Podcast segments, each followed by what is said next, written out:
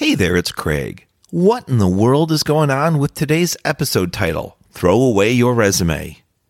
To find out, you'll have to tune in after the intro.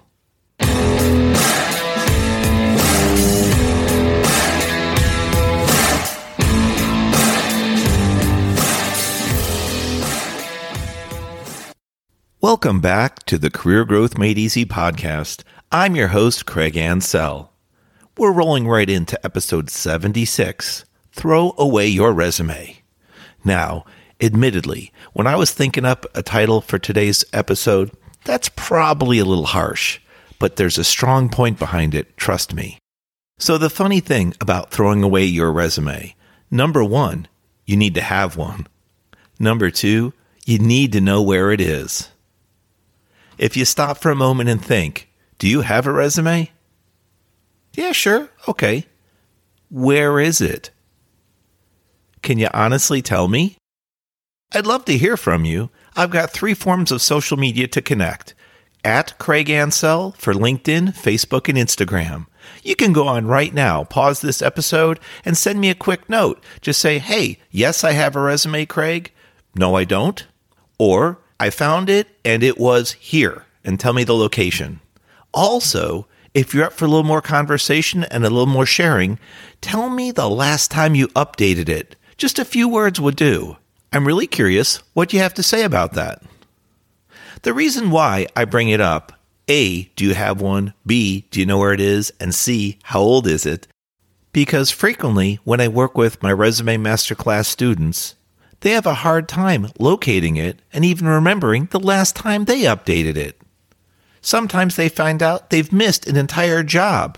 They might have performed really well at that position and didn't take the time to document down all their benefits of working that position. And most of the time, they need a resume immediately because of a sudden job loss, a downsizing in their positions or group, or even reduced hours. So you don't want to be in battle stations mode when you need your resume. It's great to have one, check mark, you got it, but it's even better to keep it updated on a regular basis. Now, you say, Craig, that's a lot of work. You're right, it is. But after you get through the basics and you have your overall resume prepped and ready, you can go in every three to six months annually, but I wouldn't say any longer than that because you start to forget things, and update it so it's current within the last year, let's say. Now, after you've done that, I'm going to tell you something else. The reason why I titled today's show the way I did, Throw Away Your Resume, that's the singular form. You don't want to have a single resume. You need to have a job-targeted, specific resume each and every time you apply for a position. Now, hold on a minute before you send me some hate mail, okay? If you're in a particular field that you're applying for similar or same type jobs, then a majority of your resume can stay the same. That's the good news. We can all take a big deep breath there. However, you do want to customize the resume in some way, even if it's a small portion, just so that you're speaking to that company and to that employer. Employers and recruiters can see through a generic resume right away. And many times you won't get a second look. So take the time now, locate it, and update it. You'll really be thankful that you did. Next, set a reminder, maybe on your phone, your computer, your calendar, to update your resume on a regular basis. Now, back to talking about targeted jobs. That's where you're very interested in a particular position with a company. You need to do your research. Be diligent. You're not just applying for a job, you're applying for a the job. You should envision yourself almost winning the interview and working there. How would you best fit in? You should know the company's lingo, some of the languages they use, and with resumes, it's very critical that you have keywords identified. So when I talk about a targeted job, that's when you do your research on the company, the culture there, as well as the specific job posting or job description keywords. You want to make sure that whatever capabilities, qualifications, or benefits you can provide that company, that if you align with that and you're capable of performing that and doing that work well, you need to make sure those keywords are written down in your resume in some form or another. In today's day and age, it's highly unlikely that a human will see your resume first. That means your resume, especially if submitted online through like a web portal or some type of company documentation retrieval system, will go through a program called an A T S, which stands for an Applicant Tracking System. That software is designed to help the hiring company filter out higher quality resumes from others. There may be hundreds or even thousands of resumes submitted for certain job postings, depending on the popularity. That tool will rank the resumes based on the usage and frequency of keywords matching the job description.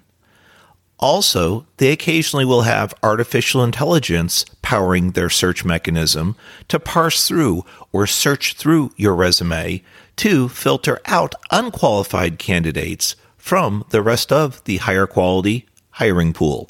So before we go any further, you might want to say, hey, Craig, how important really are those keywords? I think it's safe to say significantly. They're one of the top points that scanning systems and humans look for when reviewing your resume. So it's really important that you customize your resume for each and every job application you apply for. Again, if you're working in a similar or same field, you can keep a majority of your content, but it really pays to take a look at the company's website and also print out, if you like, their targeted job description and highlight the keywords that you sync up with and align with that you can service and support. Maybe there's particular areas that you really shine. You might have been recognized for these achievements in your current or prior jobs. Your job is to get that message across to your potential future employer. When you think about your resume, I recommend using a couple tools, a couple acronyms.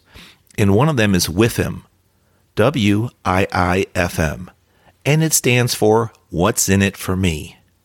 Now, the trick. We know you want a job. You've created a resume for that specific reason, to be interested in getting an interview and getting hired on. But the W I I F M needs to be focused from the employer's viewpoint. Create your resume. Put it across your desk, put it across your table. Get up out of your chair. Walk over to the other side of the table and sit down. Pick up that resume. Put the hiring company's hat on. Could be a job recruiter, could be a uh, human resource professional. It might even be the hiring manager of that company. And go through your resume next to the targeted job description. Are you really talking to the company in the language, the industry lingo that they use? Will you strike a chord with them in a positive way? Will you entice them to read on? Now, speaking about enticing a reader to read on, it's really about the visual appeal.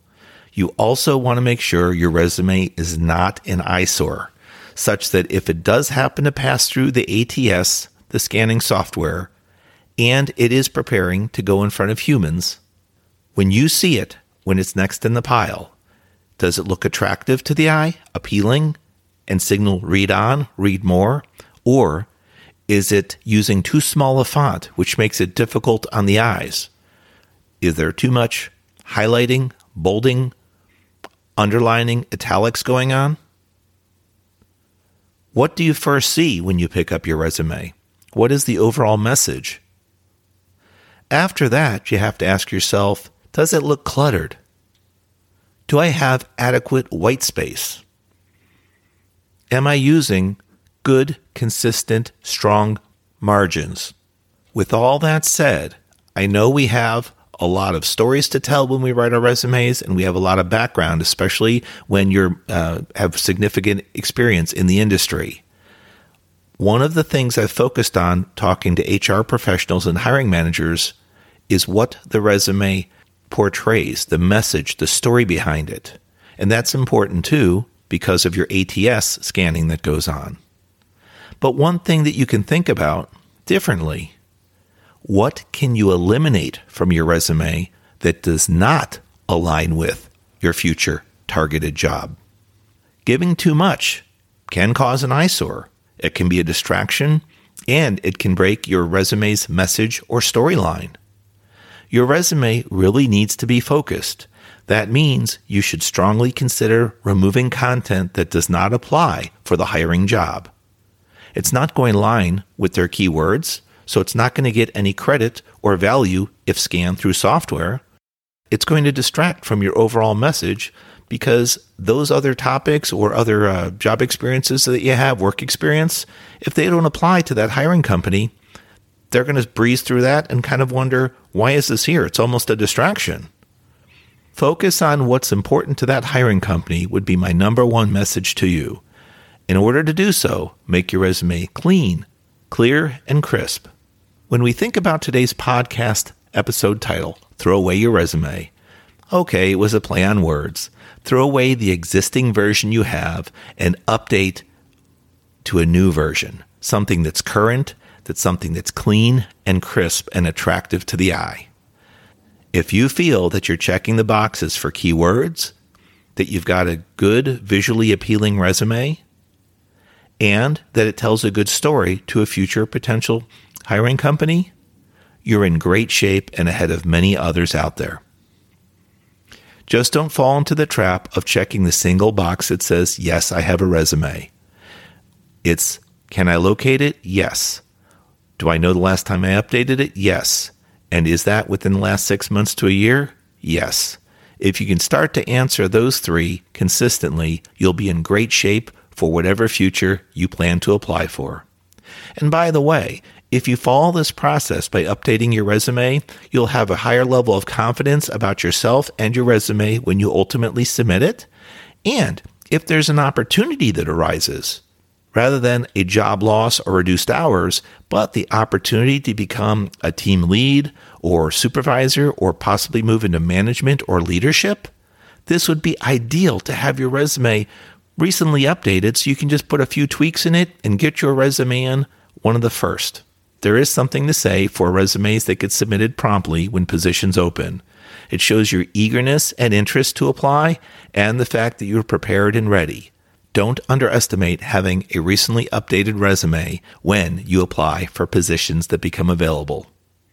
I hope today's podcast episode, Throw Away Your Resume, got you thinking a little bit differently. And to remember to set a reminder, whether it's your computer, on your calendar, or your phone, to just update your resume. Make it a recurring resume reminder. I do have some free resources on my website, craig ansell dot com. You're always welcome to those. However, if you need a helping hand with your resume, I do provide virtual one-on-one coaching, as well as have my resume masterclass.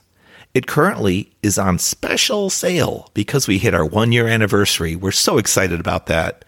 Thank you to those that have participated and been students of my Resume Masterclass.